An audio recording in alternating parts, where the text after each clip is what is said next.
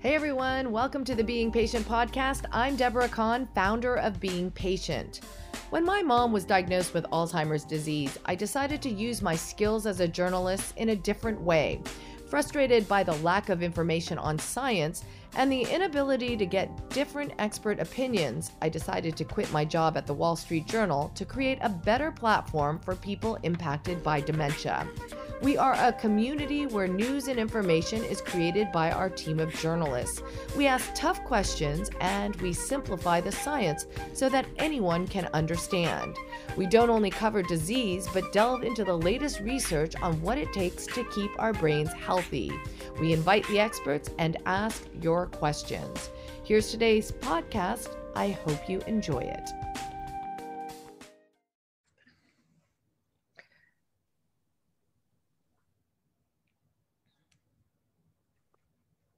Okay, hello everyone. Welcome to Being Patient Perspectives. I'm Deborah Kan, founder of Being Patient. Um, as you know, Perspectives is our series um, talking to people who have been diagnosed with dementia, looking at the disease from their first person perspective. So I'm very happy today to have with us Michelle Hall and her husband, Doug, um, who started this journey or actually got a diagnosis a couple years ago now um, and have joined us to share their story. Michelle and Doug, welcome and thank you so much for joining us. Thank you very much.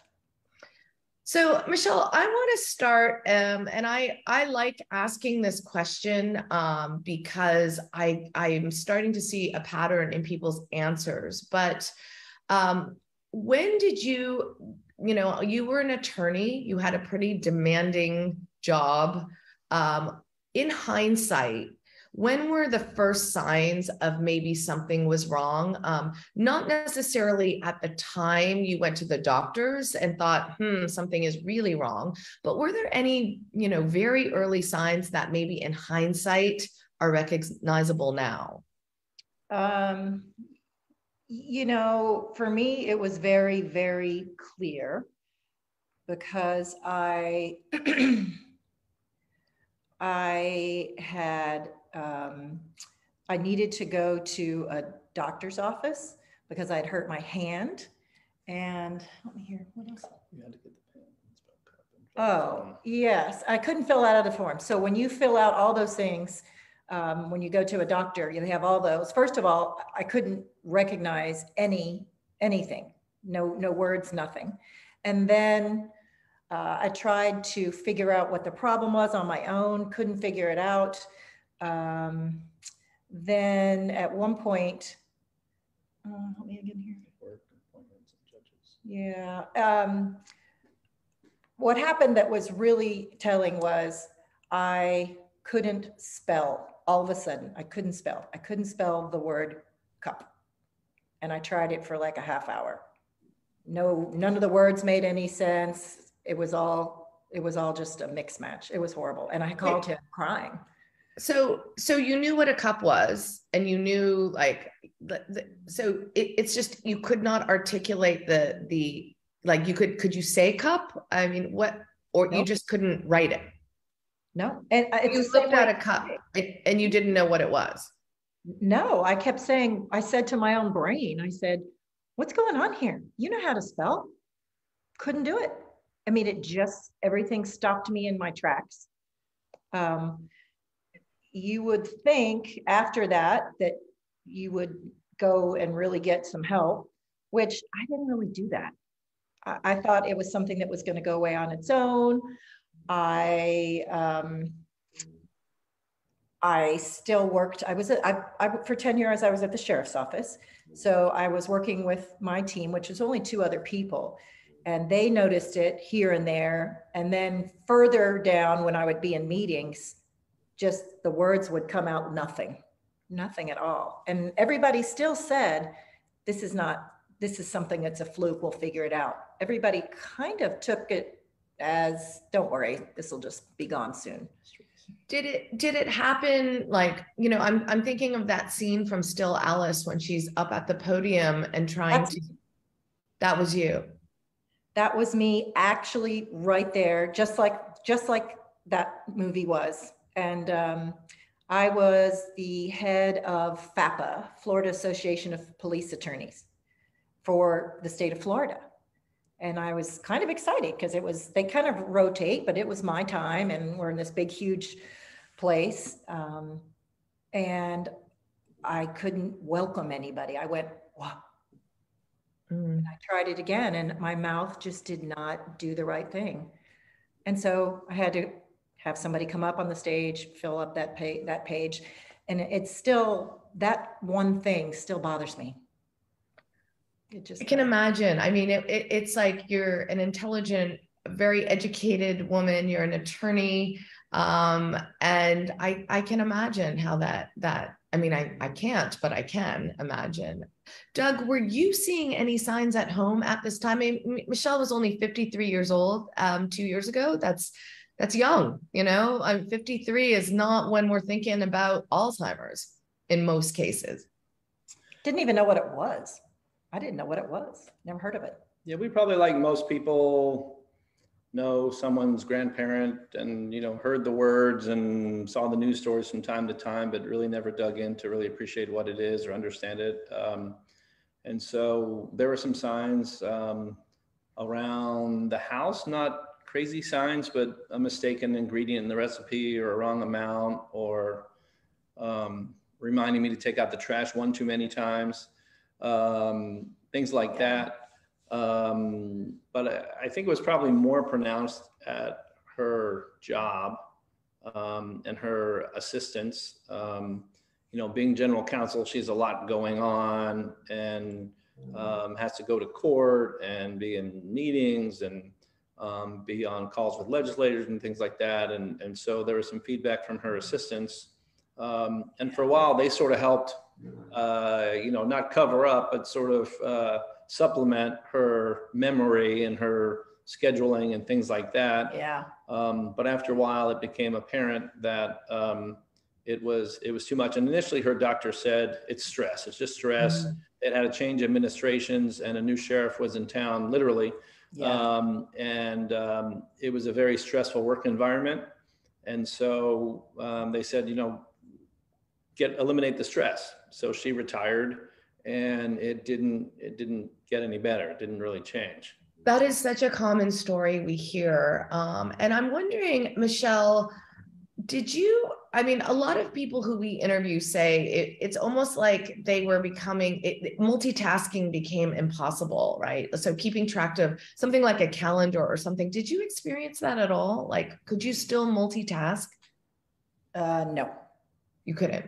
But were you? Could you multitask previously, and then all of a sudden you couldn't? I mean, yeah, some- I was really good before. I could be doing one thing over here and one thing over here, but everything kind of stopped. And the, the stress was horrible. And uh, looking back i should have just given in. The, the the the new sheriff wanted different people. And you know people said don't let him get away with this. Don't let him and i, I should have just said okay I, I give up. But you were thinking stress was the catalyst to all of this. So take us take us on i mean you know misdiagnosis not being diagnosed is a very common story especially for someone your age right? I mean most doctors wouldn't first think oh it's alzheimer's right? So tell us about a little bit about how i mean you know a lot of people say it's a very long journey to diagnosis right? Um, how did it happen for you? How did you get diagnosed? Well before I'm going to back up a little bit. We went to a, a neurologist in our town, and um, he said, you know, he would we'd look at the scan, we'd see what it looked like. He actually showed us scan by scan by scan each one, and at the end, he said, "You're you're lucky. It's it's Christmas. Have a great time. You're you're done. There's no problem at all." I mean, we kept saying, Are you sure? He said, Yes, yes, yes. And it was what, just what wait, let me just interrupt you there. What test did he give you to determine nothing was wrong? PET, PET scan, I think. PET scan.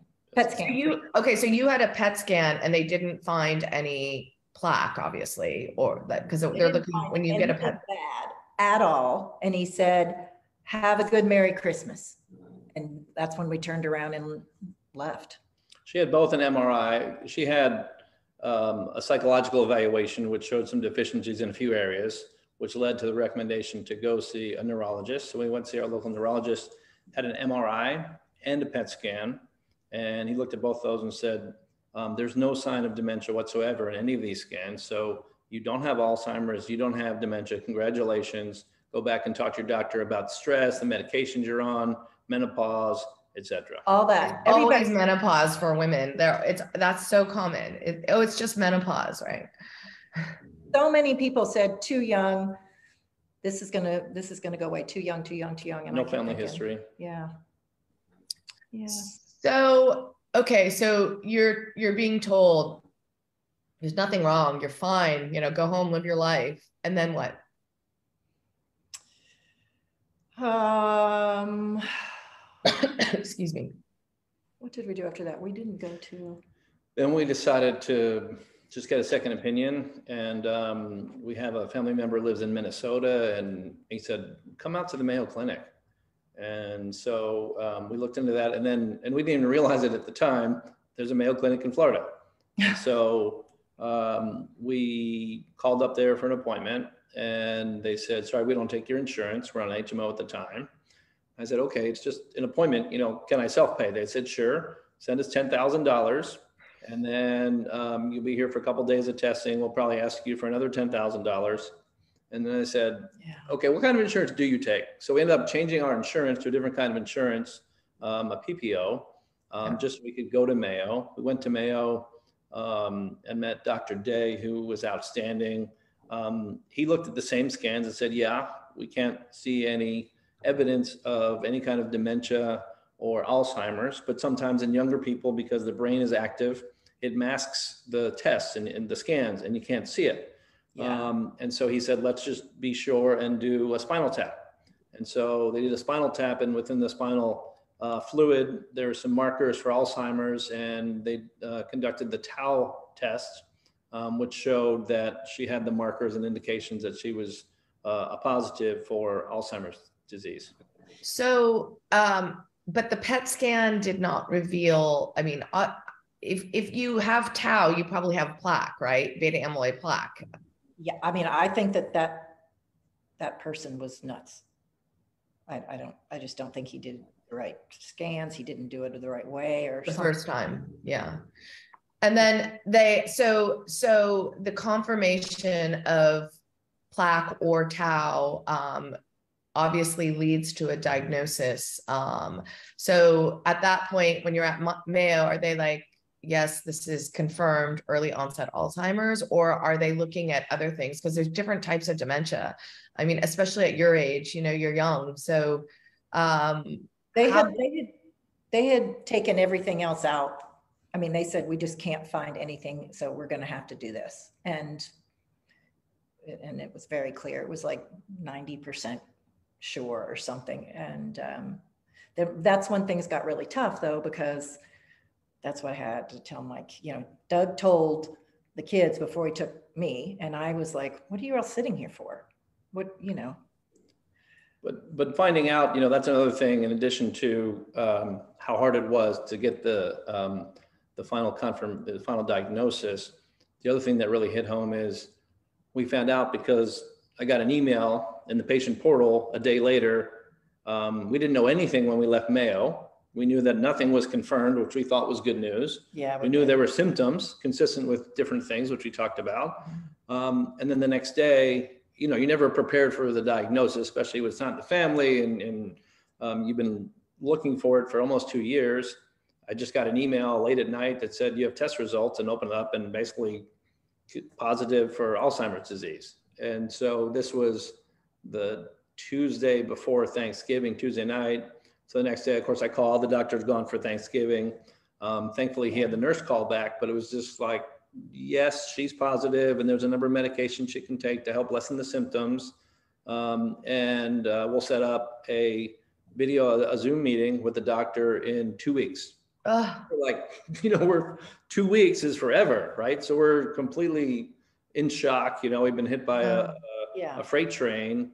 Um, so, you know, the whole process of getting a diagnosis, finding out, talking to the doctor, talking to the family was very, very traumatic. And I think we were sort of both in shock for, you know, a couple weeks, a couple months. No, it was, it was, I mean, I wanted to kill myself.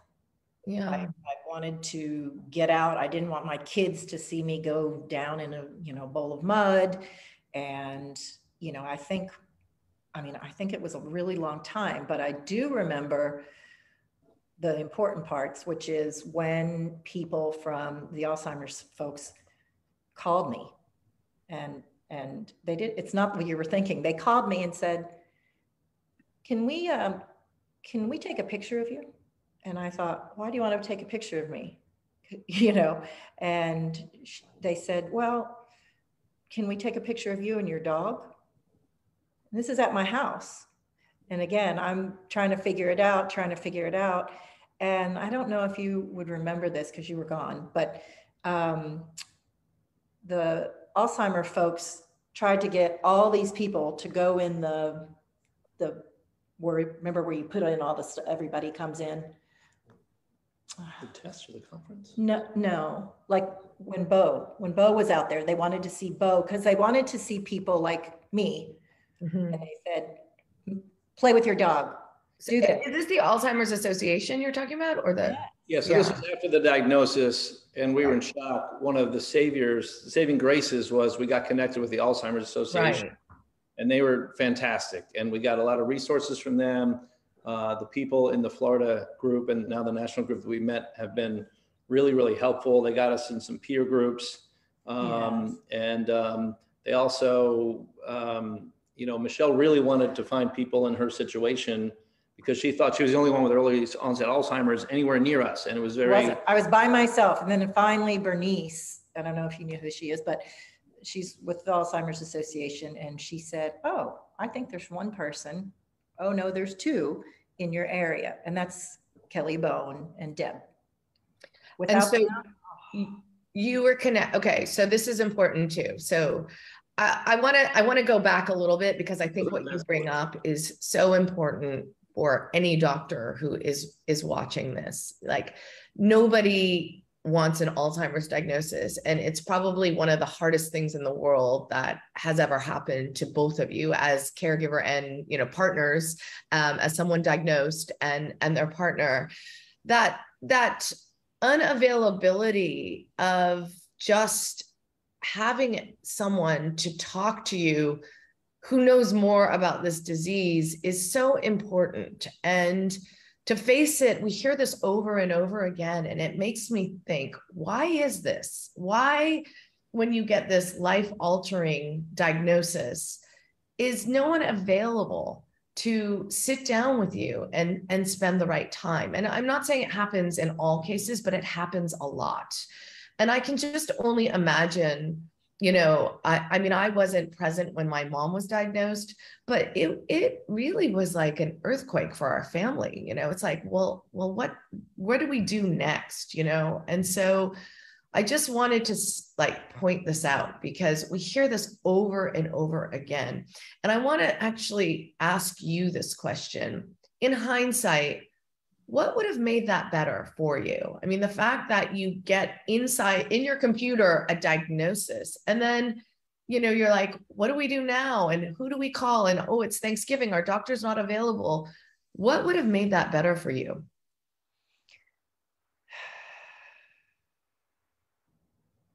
I, I don't know. I mean, there was no way to sugarcoat it. They had to tell me the the bad news, and then then I just everybody kept saying, "Don't worry, it'll, it'll." Yeah, well, no, there's there's a reason to worry there.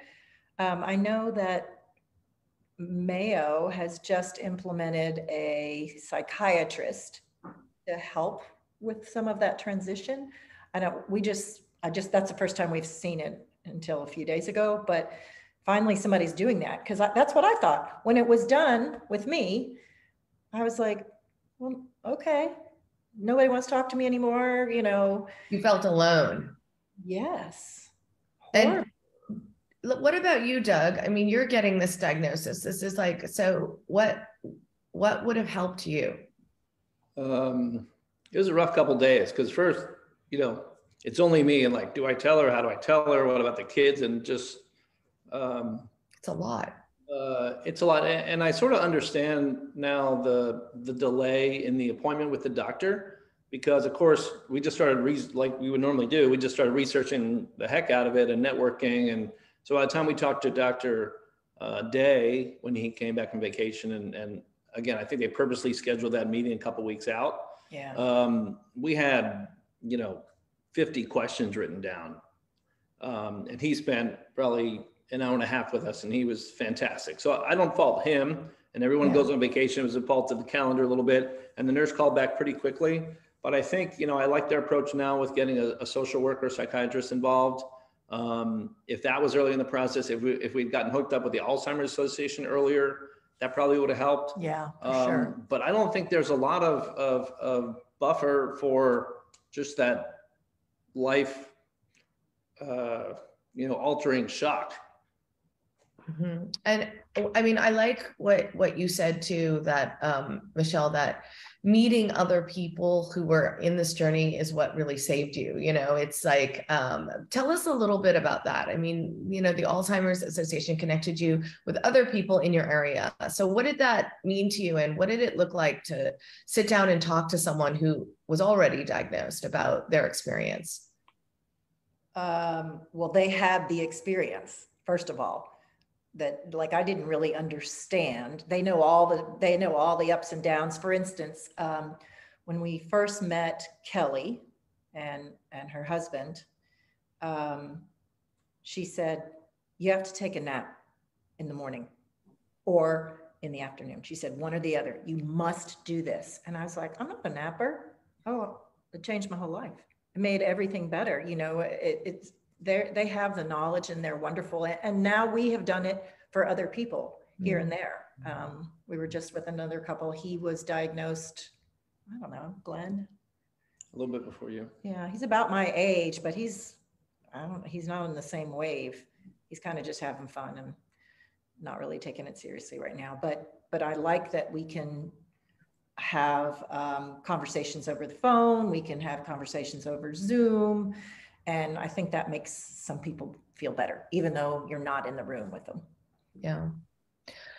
I want to talk a little bit about how you're caring for yourself today. Um, you know, I I love um, I love that you know you are living life. Um, this is not you know a I mean it seems like your advocacy work means a lot to you.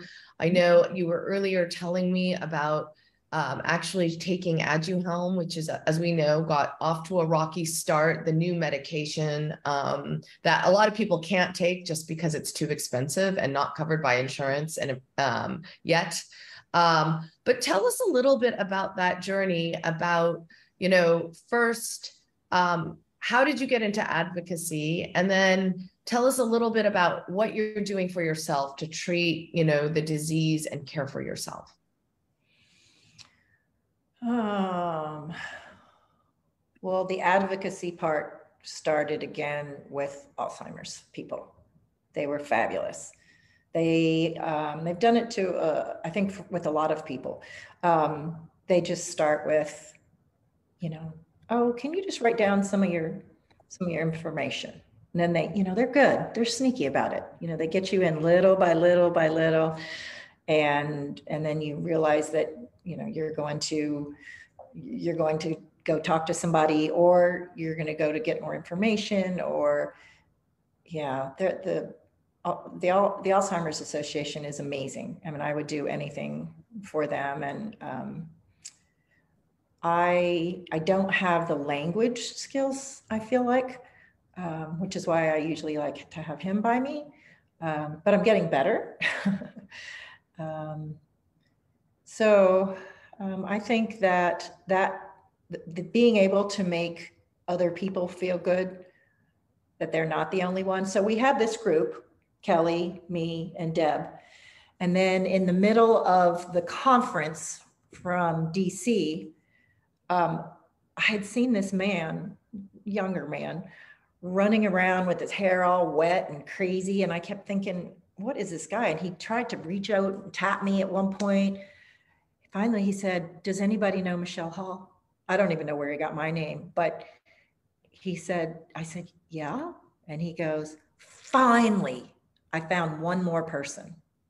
And it, there, I guess there's not anybody there except for, there's not another man there anyway. So he was thrilled. And now we have another little group. Yeah, that's nice. Um, how did he find out about you? I don't know, but a couple people guy looking for you and you right. wet hair. Right. So, Doug, we were talking earlier about Aduhelm and everything. Could you tell us a little bit about that decision to go on Aduhelm? Um, you know, it was obviously it's it's a drug that was in the news a lot. It was off to a rocky start um, with the uh, FDA approval and and then later uh, CMS or Medi- Medicare declining um, coverage. Uh, can you tell us from your perspective? I mean, you're you guys are too young for Medicare, but um, what was that like deciding to go on on this drug? And I'm and, on Medicare. Oh, you are? Yeah, they give you all your money up front, basically, don't they? When you when you um, qualify for um, Medicare, or Social Security, disability, you automatically get offered Medicare medical insurance two years later. Oh, I see. I didn't know that. Diagnosis. She was eligible for Medicare, so she's been on Medicare for maybe a year, um, which has been great. I mean, it's a great government program for people in our situation. And, and people are waiting. I gotta wait until I can get this. Yeah, the two-year wait is a long time for Yeah. for uh, for some people. Luckily, we didn't have a lot of medical expenses in those two years. Um, but we had, you know, Dr. Day at um, the Mayo Clinic, as well as um, uh, Dr. Amanda Smith at University of South Florida, as well as the Roskamp Institute here locally. That's got who a- we we've got a sort of few. rely on, and they all were talking about Aduhelm. It was sort of the talk of the Alzheimer's community Yeah. uh, for a long time. And I think, you know, when you look at the 50 years and billions and billions of dollars of research that hasn't gotten us very far in some respects with, um, you know, trying to cure, trying to slow down the progress of Alzheimer's, um, it's frustrating. But I think in the last couple years, there's been a lot of progress. And so we had been keeping tabs on Aduhelm, reading a lot about it.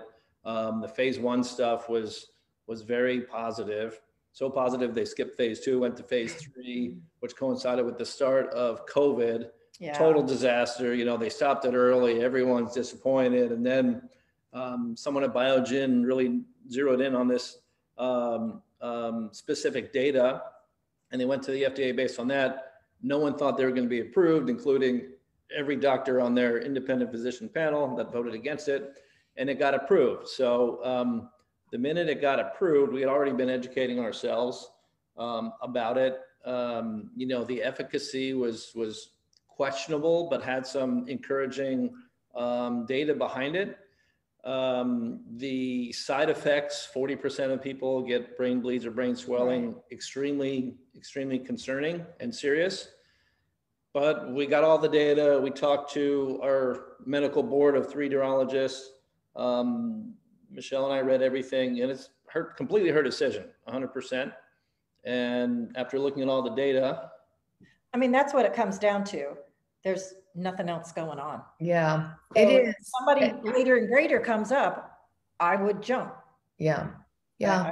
And that this is the case. And, you know, I guess the question, and just to inform our audience, you guys are really well informed on, on Aduhelm, obviously, but um, these MAB drugs, which are ma- monoclonal antibody drugs, um, work to break up the plaque in the brain. And so um, we know that they can do that, but what we don't know is does that stop Alzheimer's? So if you take away the, the, the plaque, what does that mean, right? Does that help cognition does that slow down the course of the disease? And that's that's the part we don't know.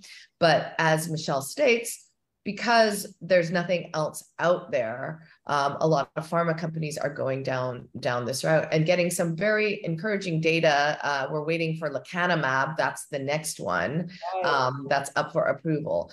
But you know it's still kind of like the chicken and egg like scenario. It's like okay well if if these these are very effective on preventing plaque um, or actually taking away the plaque that's already there what does that mean to the equation of the entire disease and nobody can answer that question yet we don't have enough data around it um, so you know there are there i mean I, I admire people like you in the way that you know you're helping i mean we're going to find out answers to those questions um, And you know, I, I I'm just wondering though, since you started this drug, uh, Doug, you said you guys haven't really noticed a change. Is that right? Or have you? Have you?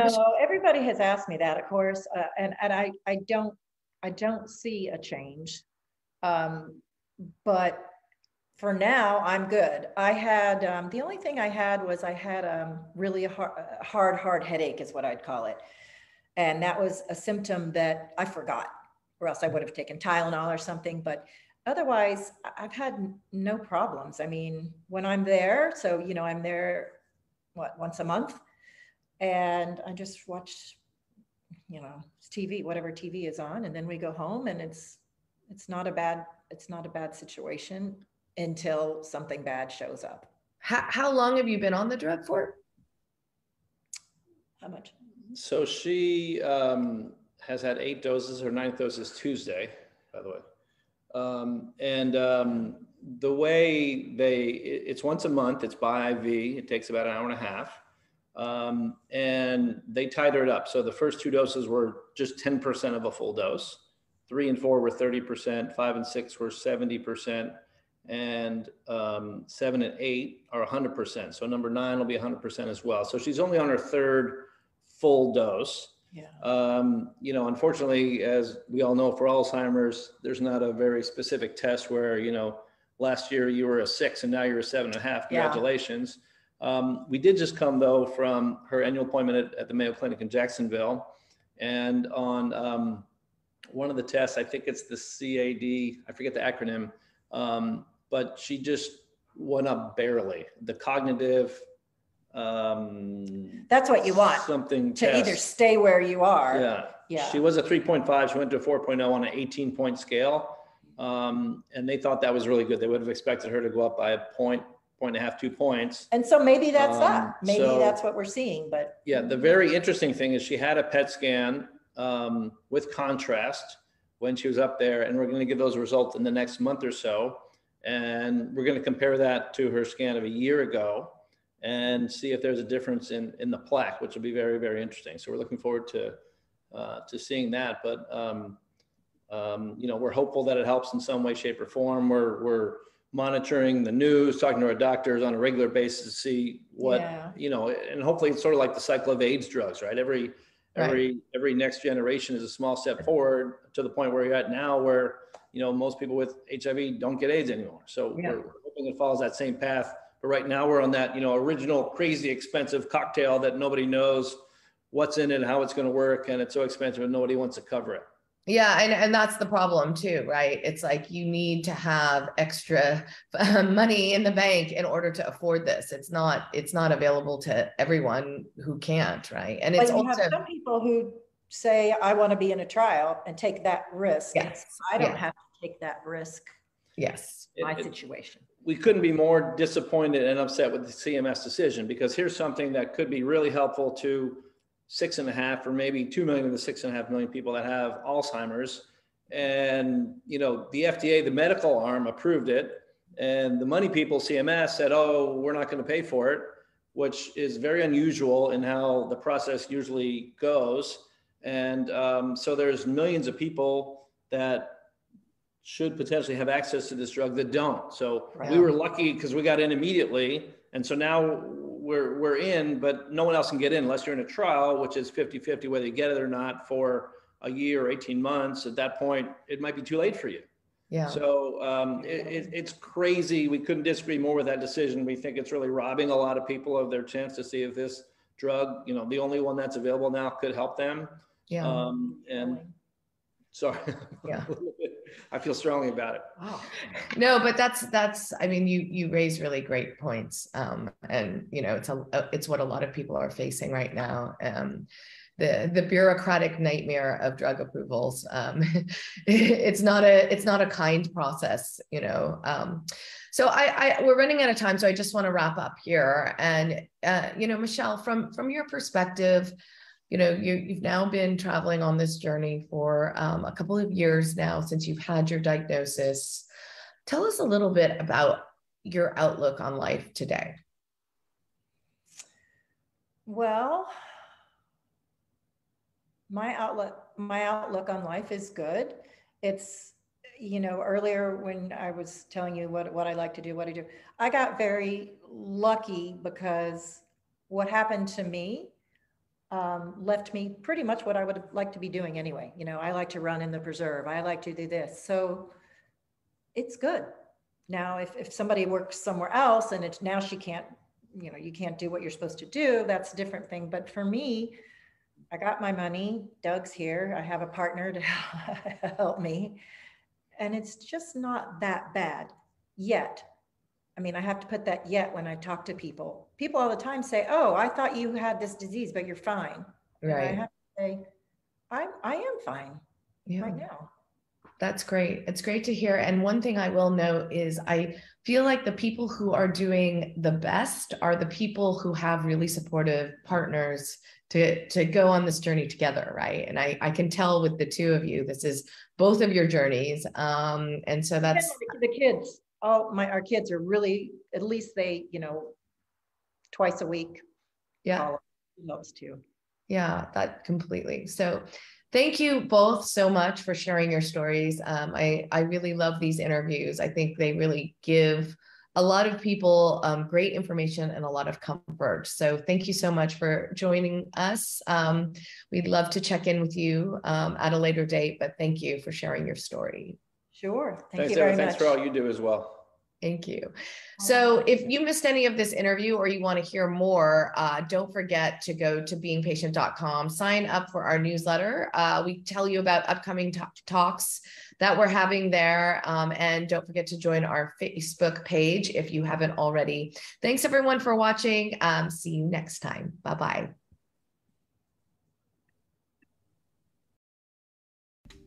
Well, I hope you enjoyed today's podcast. For more information on upcoming interviews, don't forget to sign up for our newsletter at beingpatient.com.